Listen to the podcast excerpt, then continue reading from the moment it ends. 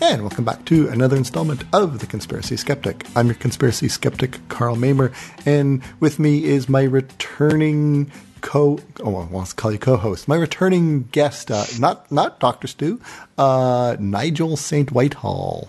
Hi, Karl. Hi. Is it?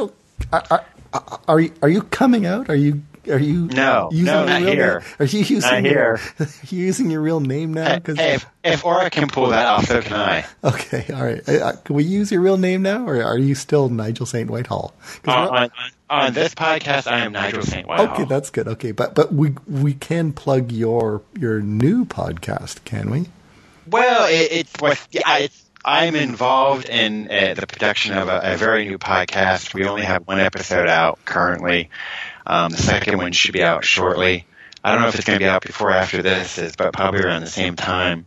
It's called um, 15 Credibility Street. Right, yeah. And it is a production of um, Doubtful News, which is um, Sharon Hills and um, Torkel, and I won't even try to say Torkel's last name. Um, that is a very popular and uh, uh, website, which is a news aggregator, where um, Sharon and T um, um, collect certain news stories that are being handled in the press about certain things that are weird or odd. Or they have a, it's just you know that type of Fortean or paranormal type of mm-hmm. stuff, paranormal activity. Except Sharon and T also add some uh, rational or and or skeptical commentary to the articles to kind of you know set it in, in a, a, a, better context than it might be getting in the press in general. Yeah, yeah.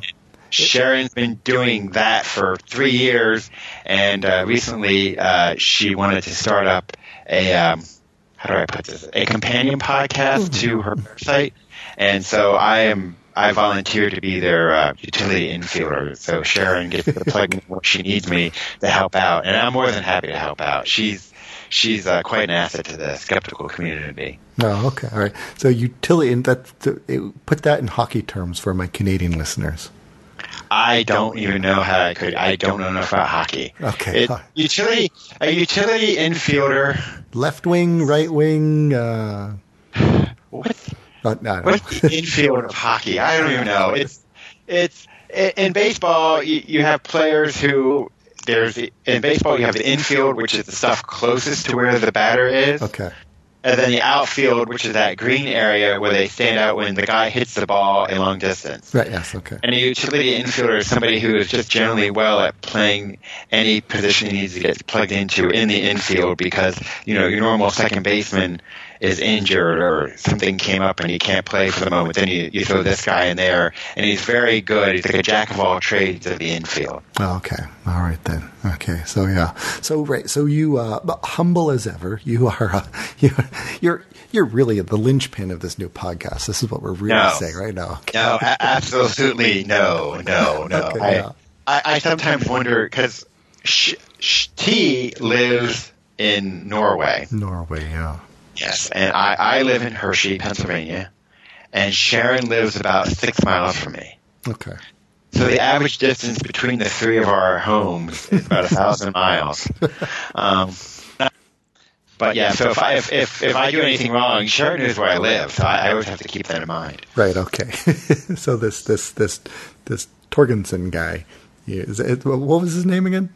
It's Torkel. Torkel. Okay, Torkel. Yes. Torkel. And, and, and T, we call him T because even Torkel is too hard for our English speaking, my English speaking mouth. Um, T is an honest to God Viking. He looks like a Viking. Oh, jeez. He's he's Norwegian. He's tall. He's blonde.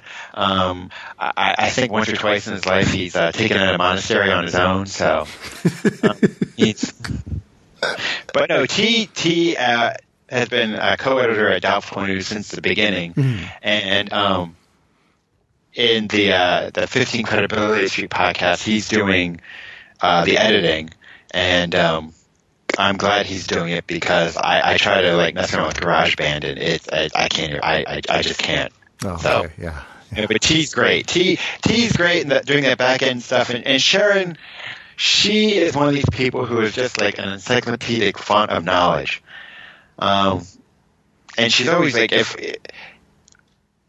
or if you go to if you're, if I don't know why anybody listening would, you don't just go to Sharon Sharon's house. Just don't do that. But if you were going to go to Sharon's house, she has got more books stacked up than I think, like you know, like the basement of the New York Public Library. Right. Yeah.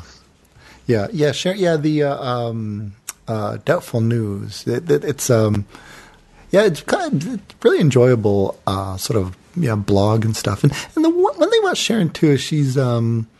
She, she's not one of sort of like she's not a dogmatic skeptic. Like like she you know she does she she does sort of go you know well maybe, but you know, here's the things to think about. You know, like, like she doesn't sort of. I mean, unless it's something like really aw- awful, like like uh, you know, hey, th- these parents are starting to drill holes in their children's head and stuff like that. You know, she she you know, she doesn't uh, she doesn't sort of soft shoe those kind of topics. But but I'm always very impressed at at at, at how sort of. Um, you know, reasonable she is in, in, in terms of her approach to these topics, giving giving giving them an honest chance. Well, yeah, she she is, and at the, at the same time, I, what I appreciate about Sharon is that I, I think some people in the skeptical community, and I think all skeptics have different limits, or they all think about skepticism and rationalism and all that in a slightly different way, which is, you know, that's fine.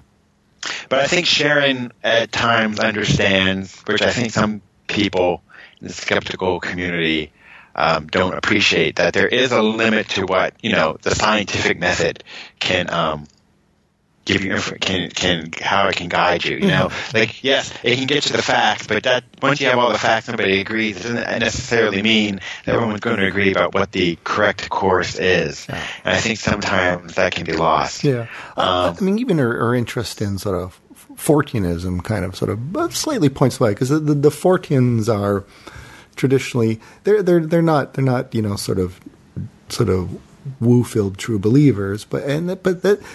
But yeah, you wouldn't call them skeptics. They're they're kind of like they, they walk this weird middle path where they're, you know, they're they're they're sort of skeptical of science being sometimes uh, in their perception kind of being to know it all, or, or or people who people who are you know scientism who sort of treat who sort of hold up science as you know the the only path to truth. And and and um, it- it's it's an interesting kind of I don't know middle path that I, I don't particularly agree with, but.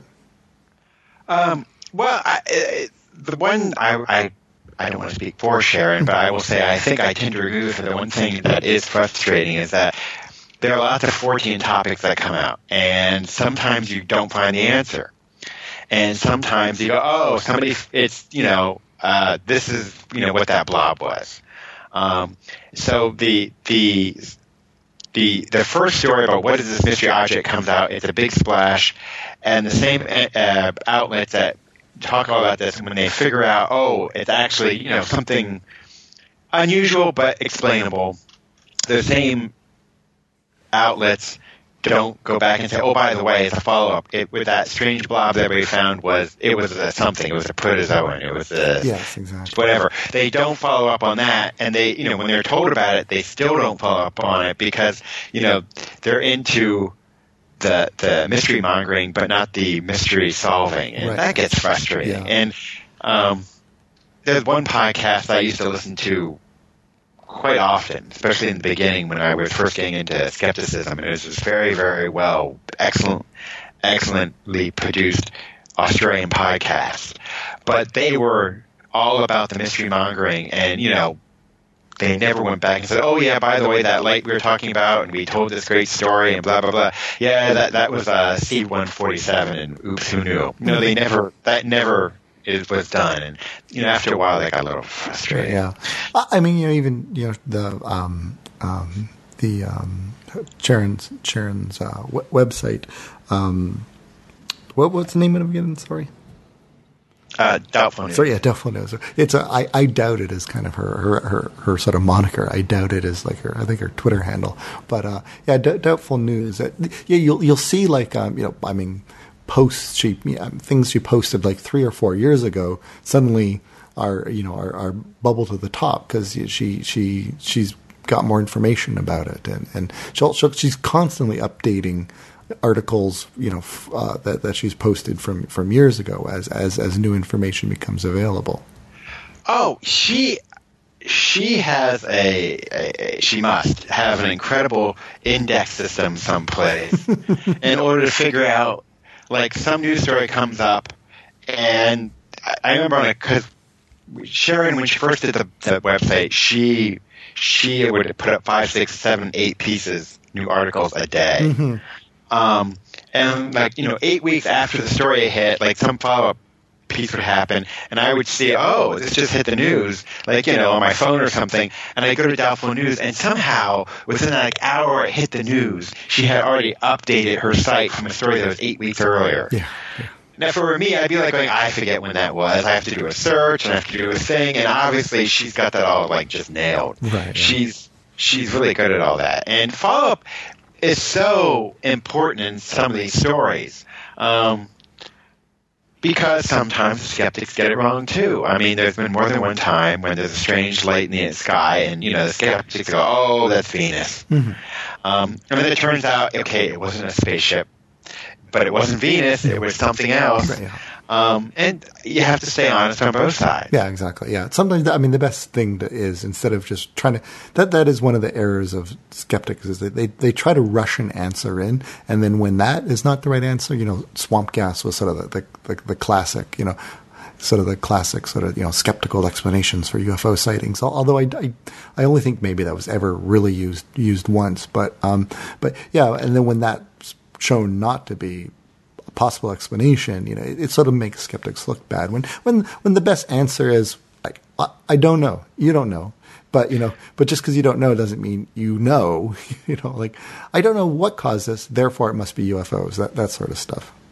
Yeah, and, saying I, I don't know, I, I think that's a skill that I think people just have to learn if you're going to try to be a good skeptic. And it doesn't mean you're it's terrible. It just means you don't know.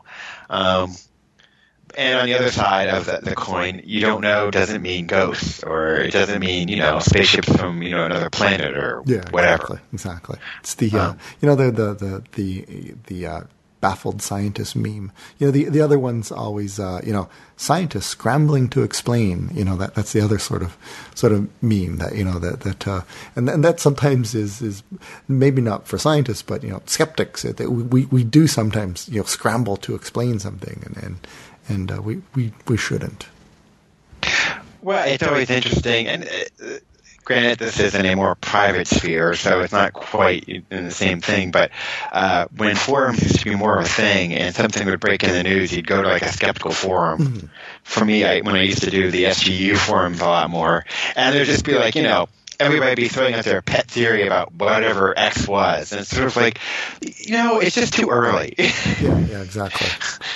I mean, it's in a way that's forgivable because it's not, you know, being published in the public, so to speak. But still, I was just like, you know, everybody just needs to relax and let's just, you know, find out what that blip was in space. It doesn't mean it's aliens or, you know, a new supernova or something like that. It, it could just be, you know, the wire was loose in the back of the telescope. Yeah, yeah.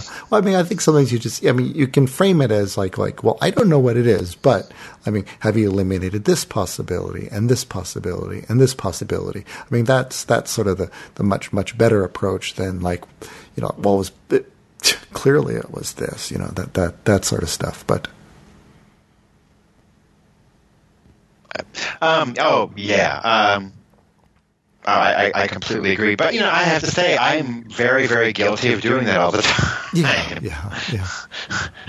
Like, well, what could it be? I think it could be this, and you know, Yeah, exactly. then you get yourself convinced, and then sometimes I'm right, and lots of times I'm wrong, but Yeah. Usually it's just to myself or my dog or you know something like that. So, Right. And uh, and and I mean your your own skeptical output. I mean you you've you've long done uh, um, S- Skep Review, the the Skep Review blog. yeah, I I've somewhat purposely slowed down uh, this year to try and just get one post out or so a month, Mm-hmm. and I'm planning on picking it back up next year. But um, for uh, private reasons of that I'm sure you're aware of following some of my uh, social media things, uh, I spent a heck of a lot of time in a certain amusement park. and and it, it, sounds crazy, but it just took up that amount of time, and so that was my. I was saying, you know what? I'm just going to keep the blog going. I don't want to let it. I don't want to let it sunset. I'm, I, I, and, but I do want to pick it up. But I, I, to be honest, at one point when I first started Skeptical Review, it, my idea was I wanted to follow a whole bunch of skeptical and you know rationalist podcasts and just kind of comment on them not every podcast every time but quite often. And at points i was doing maybe 15 posts a month and at a certain point i, I just sort of burned out. Yeah, yeah, yeah, exactly. um, you, and you, you drive yourself a little bit crazy. So I've decided I, I kind of cut back, and then next year I plan to do something more sane, like maybe one post a week or something like that. Yeah. Um, and to be honest, without getting into all the, the nitty gritty, uh, there was a time there in skepticism where it was just kind of depressing commenting on podcasts because things were getting ugly out there. Oh yeah, the, the whole sort of sexism wars and stuff like that. It, it, it was. It was. It's a lot of people on both sides you admired suddenly, and it's like, yeah, and it's like, yeah, that was pretty skeevy that that person did, and I really feel bad, and oh, you know, Yeah, it, it, there was just a three-year period where a number of prominent skeptics did things that were, uh, let's just say, the the uh, the court and authorities were involved, um, and other skeptics were just getting into wars with each other. And at a certain point, I didn't want to get involved in that. yeah, yeah, exactly. That was not what I was trying to do. So it, I think I just kind of like backed off for that reason too. And and I, I think it's fair to say, uh, speaking about uh, doubtful news, um, Sharon in the late spring kind of put the site on ice. Um, but because she burned out, yeah, yeah, and then you know, I, I think you know, you know, as um, I forget who said it, but someone said once, you know, a skeptic's got a scap, and you know, she decided to you know go back and try to do it in a more manageable way, not try to do you know eight, ten, twelve posts in a day. Right, yeah. And I think the the 15 credibility podcast is a way to uh, flesh it out without you know trying to drive yourself crazy by trying to keep up with everything all the time. Right. Yes. Okay. And then your, your own your own your own output here on conspiracy. sorry, your own output here on conspiracy skeptic. You, you've done three episodes. Uh, you've done uh, Kennedy assassination. I don't know if that was the first one, but uh, That, that was the first yeah. one. Okay. And then it was the Pope uh, Pope John Paul the First, the assassination conspiracy. And then uh, the third one was the um, the it was it the HMS Invincible, or the the, the British aircraft Yeah. carrier in the Falklands. Yeah. yeah, That was apparently sunk by the Argentinians, but the British were so good that they hit it. yeah, yeah. They, yeah, they were able to sort of replace it with a look-alike, or or the Americans gave them another like aircraft carrier that they then We we built them on quick in Mississippi. yeah, something like that. Yeah, they they just sort of like kind of threw up some cardboard siding and painted it to look like the old aircraft carrier and clever. Yeah, and uh, that, that that that that last one was actually one of the more popular ones. Like because because it was we didn't get. s- You know, it was sort of light on the conspiracy, but just a lot of because you you were a history major, right? That was your your your under. Yeah, I was a history major at, at uh, Gettysburg College. Yes, so exactly. Um, and I stumbled onto that that that conspiracy in college, writing a paper on the Falklands War, and I stumbled upon all these pieces out of um, Argentinian press, basically saying, "Yeah, we sank that ship, or we hit it, or something," and they never they, they never told anybody about it. So even though we lost the war, you know, we sank their carrier. Right. Yeah. Yeah. So, And well, there's really no good evidence for that, but. yeah. Um, All right. So you. and, and, oh, go ahead. no, I was going to say, and Karl, you haven't had me on in about four years. I know. so, I uh, know. I know. So, so yeah. I'm just kidding. So uh, yeah, yeah, I've, I've been trying to, um, I've been trying to get a lot of, sort of the, like, women uh, guests on, trying to, and because I've just, I haven't had a lot of women guests on my podcast. I just thought, just going to try and get a whole lot of women in a row on my podcast and uh, sort of balance things out. But um, you're you're you're the exception. So, uh, but but maybe you know maybe you can actually get Sharon on my podcast next. She, she was actually I was going to try and get her on my podcast next, but um, I, will talk to her. I don't I don't know, but I'll talk to put her. Put in a good word. I'm, I'm not going to make any promises, but you know. Yeah, but uh, yeah, I'll make do. But yeah, but I want uh, I want to get this one out before November eighth, 9th? What's the what's the election date there? The 8th. The 8th, yeah, thank you. November 8th. 14 more days, according to CNN. So, uh, uh, yes. Because we have a rigged election coming up. Exactly, which is our conspiracy. Now, now you are a, um, I mean, you're like a, you're, you're, you're a lawyer guy, right? You're a lawyer. I, I, I am a, a, a government attorney. Okay, government, government attorney. And obviously you're studied history, and uh, and uh, I believe you were. Uh, I won't. We won't say which party, but you you were a card carrying member of one of the two major parties, right? The one that has a trunk in their mascot. Oh, okay, yeah. So you you you are aware of basically how kind of elections are done, right? You you have some yeah. Academic and maybe even a bit of insider knowledge, and and uh, well, very very slight insider knowledge, but uh, yeah, I, I mean, as uh, there has been a candidate in the presidential election cycle in the United States who has uh, basically said that this election is going to be rigged. Yeah. um, and and rigged, you know, he doesn't come out or she. There's two people. I guess you can't say no, but uh, the rigged is very vague and it could mean anything from oh it's just the press against me and it's rigging the election that way to you know there are people stuffing ballot boxes and or having lots of dead people uh, vote who can't um, and it is at the very least especially if it's not true.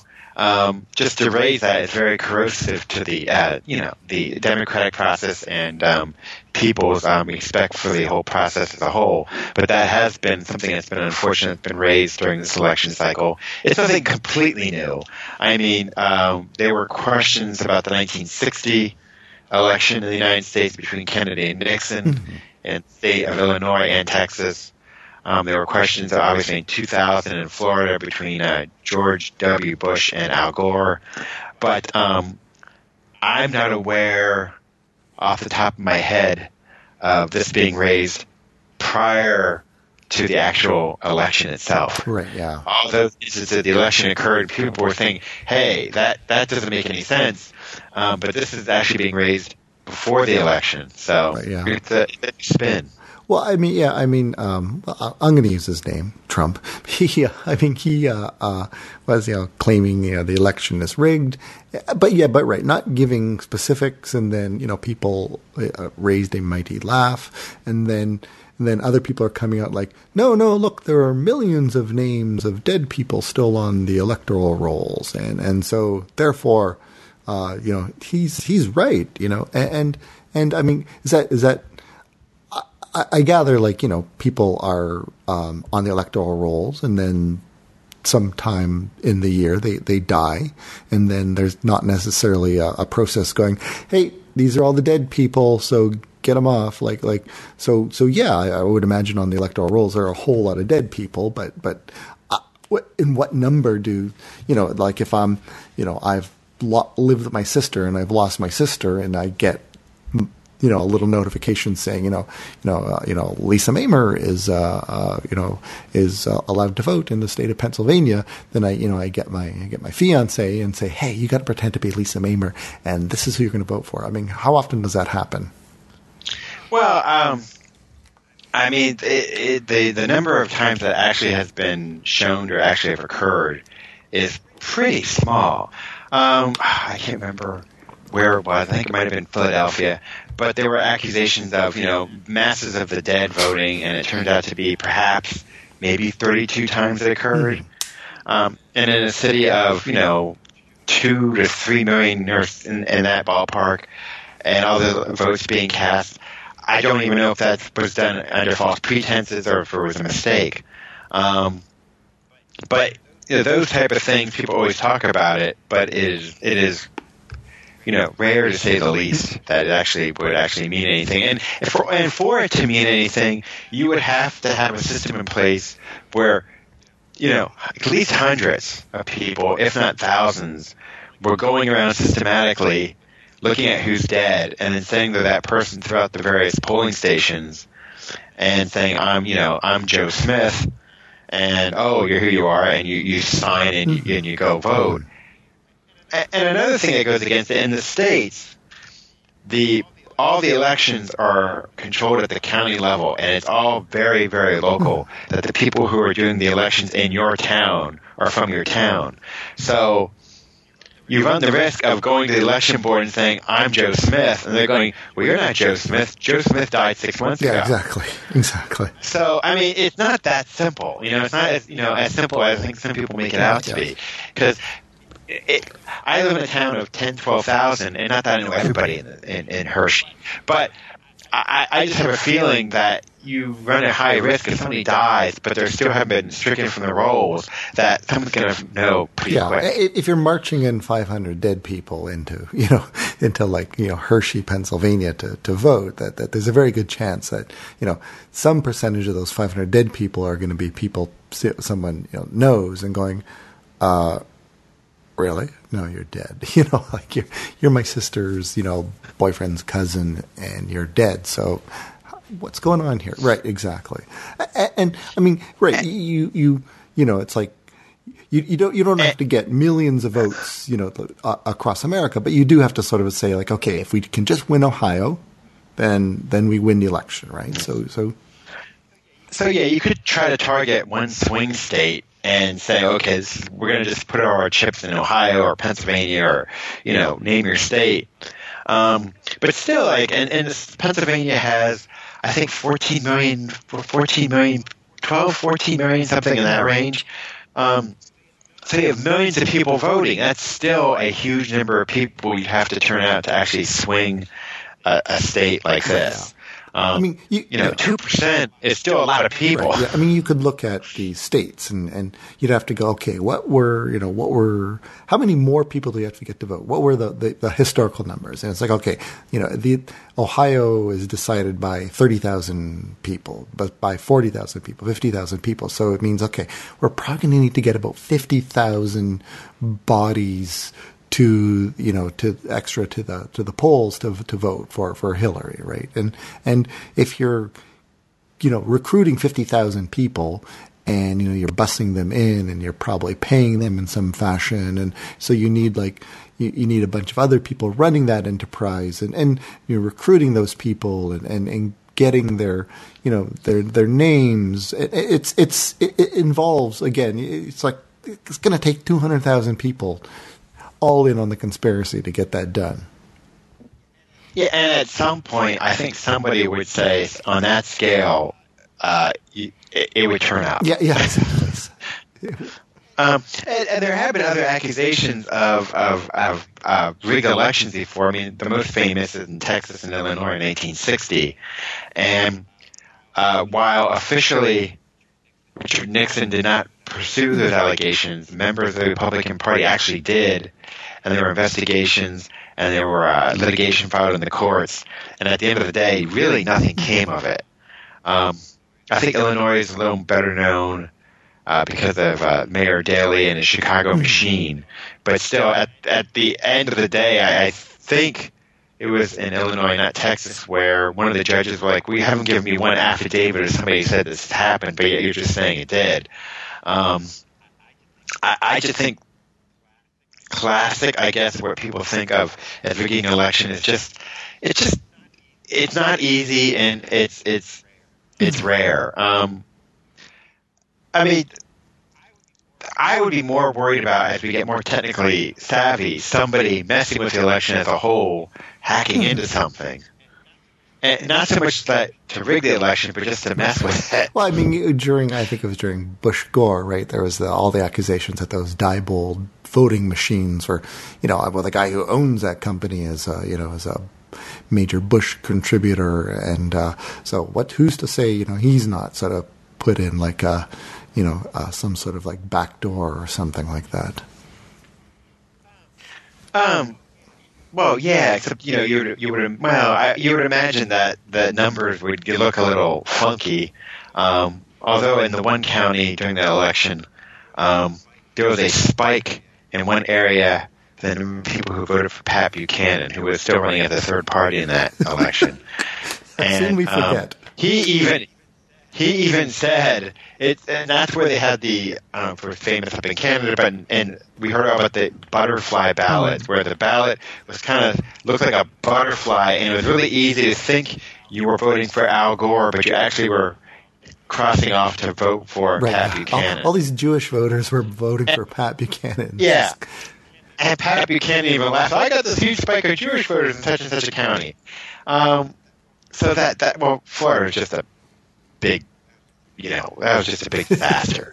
um, I and I've heard people on both sides say, well, actually Gore would have won, or actually Bush did. Win. I I think that thing was such a mess. I don't think there was ever going to be a a a good yeah. outcome from that Well, whole I, I, that whole. I think a statistician sort of looked at it and he sort of is like, look, look, that you know, you're going to get sampling error. No matter how many recounts you do, there's always going to be sampling error, and the difference is so small that that it, it's smaller than like the sampling error. So you, no matter how many recounts you do, you're never going to get an accurate picture of, of the votes. And uh, I think that I think that ended up swinging, like saying, okay, let's just throw it to the Supreme Court, and then they'll decide. and the Supreme Court basically said no.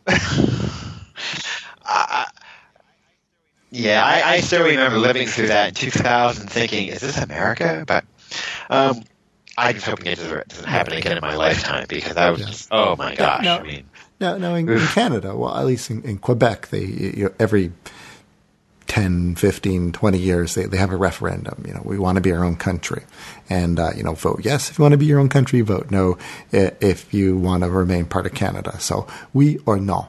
So uh, uh, you know, and then people all go, they cast the, the vote, and and we don't use those machines or anything like that. We just it's all paper ballots. So you just have that little golf pencil, and you can keep the golf pencil if you want. But uh, you have a little golf pencil. Yeah, you make it. Really? you Wow. Yeah, you very make nice. X, you know, on, on the paper.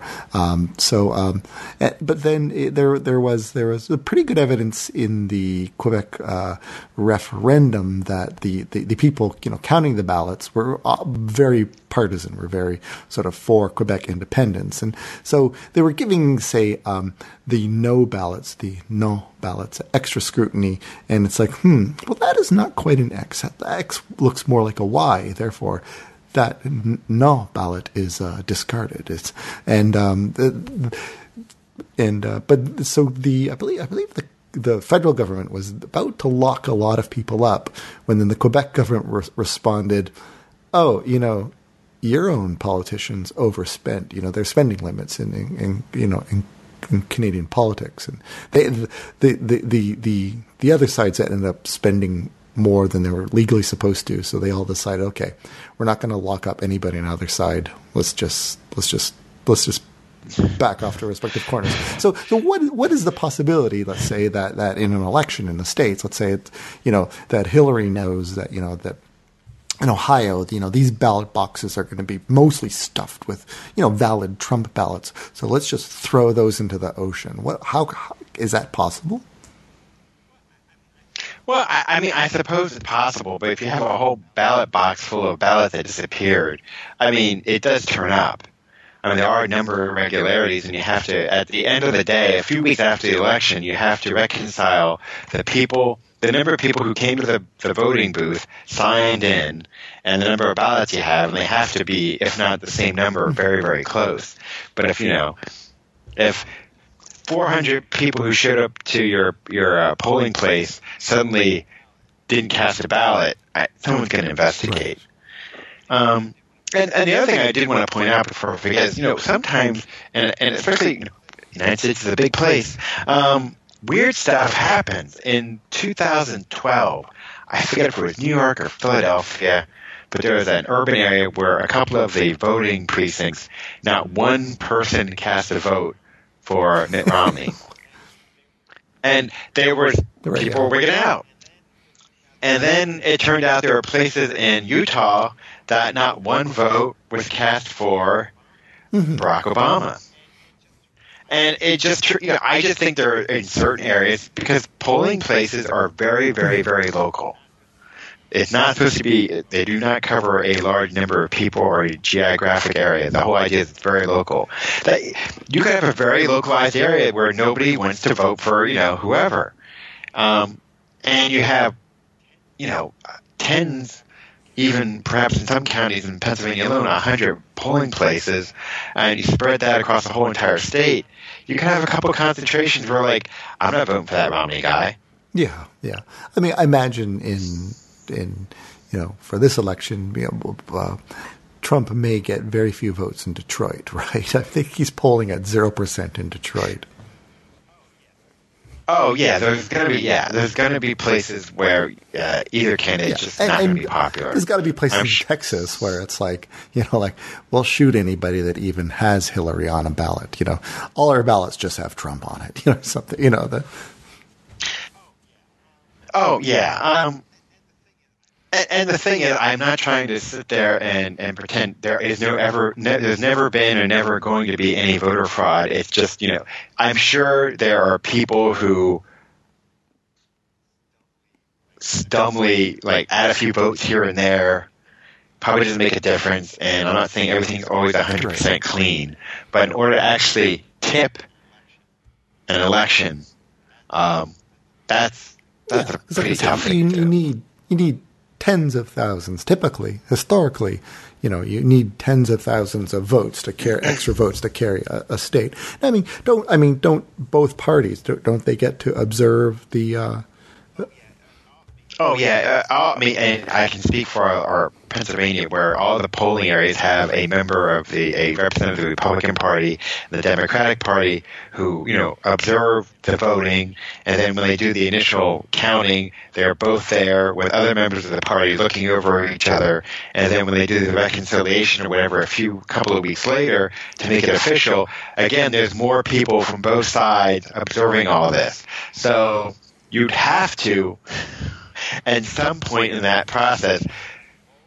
either have a mole from the other party there and or pay them off or something. Um, and if you're trying to toss the election in a, a, larger swing state, you'd have to do that in multiple places or attempt to in multiple places to actually affect the vote. And so at some point, you know, it just gets to be too big once again. Yeah. So, uh, so your your th- this conspiracy uh, probable or not so probable?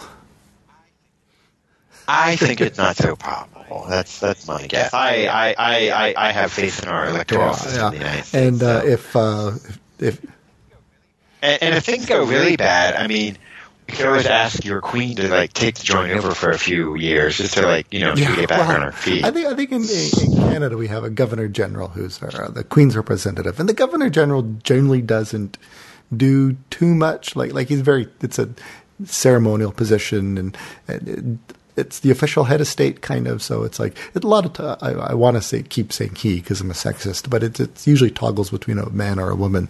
So the the governor general you know they're the ones that you know that that greet the dignitaries like the president of the airport and that, that that sort of stuff. But the governor general does kind of have these sort of emergency powers these sort of reserve powers. So so yeah so if you know for example uh, the you know the prime minister decides okay I lost the election but I'm not leaving, then the governor general can go. Oh, okay, I'm taking over here for a bit, and and it's it's, it's quite interesting what what the, these yeah the, these really wow I didn't realize that you know like they almost never do it, and they don't even want to talk about. They have these I think they call the reserve powers, but but yeah, they can definitely um, if you know if a crazy guy gets into power, they they can basically sort of go nope I'm in charge now, you know, by the rights of the queen and da da da da, and the gentleman usher of the black staff. He's coming along to knock some heads, and yeah, it's it's it's interesting. And then once in a while, they do have to kind of like like when the you know when the prime minister is you know is like, well, you know, it's the my country, and the, you know, the governor general sometimes have to sort of like. Uh, It, you you serve at the behest of all of Canada. It's not your country, okay? You know, once in a while I have to sort of cut them back bit slack. But yeah, yeah, uh, yeah. I. They just point at the portrait on your money and say, "Remember, remember." Yeah. But uh, she's on your the queen's uh, on your yeah, money, right? The twenty dollar bill, the the twenty. Uh, okay. Uh, on on the you know the heads portion of our coinage. I'm I'm kind of hoping when uh you know when the Queen joins Jesus that um uh that that twenty dollar bill we actually get a, a, Canadian woman from history on our twenty dollar bill, and and then uh, you know so there's always a woman on the twenty dollar bill. It just happened to be the Queen, but uh, Charles can have the coinage. You know, let's let's put his fucking head on the on the, the coins, but let's let's get let's get a woman on our uh, our, twenties. I think that would be really really nice. Well, I, I think the way the thing is going, I I, I think that uh, Her Majesty is going to outlive her. I mean, don't you get the feeling that Charles is going to be? I mean, I, I I don't wish anybody dead, but don't you get the idea that Charles is going to be like king for like six months, yeah, and then you know he'll be that old? Because I mean, the, the Queen Mum, she lived over to hundred years old. So, and and the Queen herself has said, you know, she's not one of these like, you know, I'm going to abdicate. She's like, she's like, no, my dad ruled till he was dead, and that's what I'm going to do too, you know, and and I'm going to keep going. Oh yeah, like the Queen of uh, uh, is it Beatrix? She sat yeah, down yeah. for her son, and the King of Spain did the same thing, and she was yeah. like, "Nope." I mean, yeah, even the yeah, I'm even here. The Emperor of Japan. I mean, the Pope did it. You know, it's like, you know. yeah, that that was crazy. Like I didn't, I didn't know you could do that kind of. I thought the Pope. I'm here. I, I can't go when when when you know when when my boss shows up at the door, hey, you're coming with me. That's when you know. know then you like, die. You go. Took up the cross. Man, that thing was heavy. No one told me that. Put that sucker down. Just next. You know, um. Yeah, Dang, my God, so it's a nine to five gig. What? What? But uh, yeah, so um, yeah, but um, all right. So uh, I mean, we kind of know what you are, are doing. Uh, you, are you going to be uh, in the future? I mean, TAM, we, we, we, we hung out at TAM a couple of years ago, didn't we? we we've met before. We, yeah, we've met before. Right? Yeah. 20, we met at 20, we met at TAM in 2014. We hung out yeah, in uh, Philadelphia for a day. Came to, uh, me and my, my fiance, we went to, uh, Pittsburgh was the I, I always take her on the so the Rust Belt tour. Very romantic, you know, Detroit and Pittsburgh and Philadelphia and stuff like that, and and uh, Buffalo. and, uh, well, yes, you know. Sorry, ladies, I'm off the market, but um, yeah. So, well, at, at some point, you, you've got to take your your your your fiance and and your your uh, mm-hmm. Little Miss Brooks Brothers. Yeah, Disney yeah, World, we're, right? We're, we're, because I know all about that place yeah, after the past year. So, so. Um, yeah, but we went to uh, Philadelphia and we, we had cheesesteaks and beer, and uh, it was a, it was a good time. It was a good time. No, it was great seeing you there in my my more or less in my backyard. Um, and Tam, I mean Tam, I that's the only Tam I ever went to, so I can't compare it to anything else. But that was just yeah, one hell of a good long great. weekend. Yeah, yeah. It was, and uh, our you, I, and uh, the astronomer royale all hung out. Doctor Stu, like the uh, three musketeers of uh, of uh, sort of uh, lame skepticism. Well, I know Stuart. Stuart is Doctor Stu. He's a power. No, Stuart, but no, Stuart Stuart's uh, podcast yeah, exactly. fantastic. It, I mean, he took a little break because he was doing yeah. ultra cool real science. She still does, but he got busy. But no, Stuart. Here's the. Okay, we're starting a new podcast, and I don't. We don't know what we're doing. We're, we're faking our way through it. Stuart's very first episode sounded like he'd been doing it yeah, for a that's year. That's true. That's true. Yeah. It, it was just like he just nailed it from the get go, and I'm now now more impressed and bitter than ever before. Yeah. And I also will say that Stuart and I have a little chocolate rivalry because oh, right. I live in Hershey, PA, the home of mass manufactured chocolate, and, and Stuart is a chocolate snob and a very good chocolatier. And when we were in TAM, we tried some of his chocolate creations, exactly. and they were damn good too. All right. So, uh, are you, are you going to be going to any skeptical like Q, no, no, QED's out in uh, Manchester, but uh, what's the one in New York area? Uh, NECSS, oh, uh, NECSS, right? Yeah. NECSS. I'd like to go to NECSS. I, you know, it's in, in, some ways because it's so close, but in New York City, it's more of a pain to do yeah. than even going to town. Well, I mean, Vegas is, Vegas is, is a um, you know. Oh yeah. Um, and, and I, I would like to go to NECSS someday. I'm kind of holding judgment on if I guess if CFI Hmm, yeah, yeah. right. um, appears to be picking up the mantle of Tim to a large extent. And if that sticks around, or they start, they keep moving to different cities, I may attend one of those someday. Although I, I think I attended NECSS before that. Or I'm going to be honest, I am hopeful that at some point a new group will show up and kind of QE, E- QED style, kind of like start small and build up quickly and just kind of like have their own voice. Yeah, but we'll see. Right. So, uh, and um, what, geez, what were my traditional questions? It's like the, uh, I guess. Yeah, Well, there the was a green question. That is like that is, usually that's just like what you're drinking. So if uh, if uh, you you do happen to go to some skeptical event and someone recognizes you either from my podcast or your blog or, or Sharon's new was it fifteen? What's the name of podcast again? 15, 15 Credibility Street. uh, and they go, "Wow, you're you're awesome. Can I buy you? Uh, what do you what do you what are you drinking?" Well, I, I, I boy, Yeah.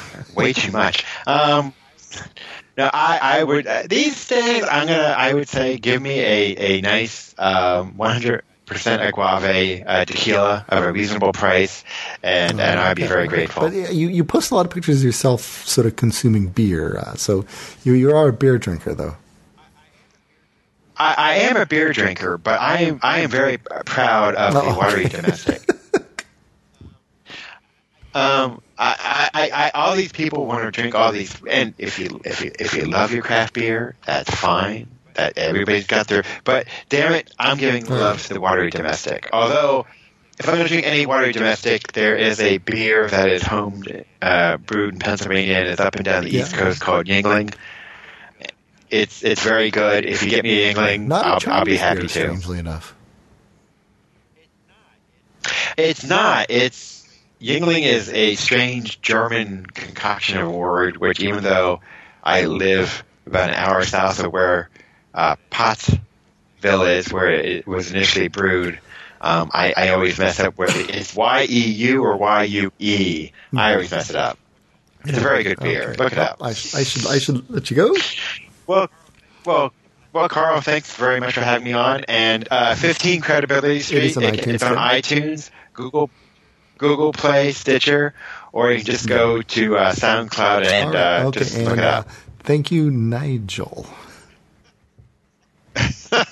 Yeah, and and, All right, and thanks, Karl. Lady Saint Whitehall all the best from me and my fiance. I, I, I will, and say uh, hello to uh, uh, Miss Brooks Brothers and the Miss Brooks Brothers, too. Bye bye. All right, good night.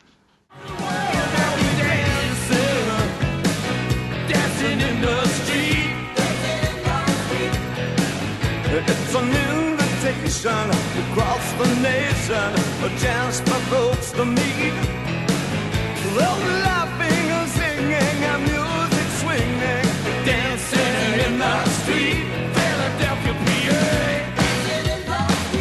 Baltimore, Michigan.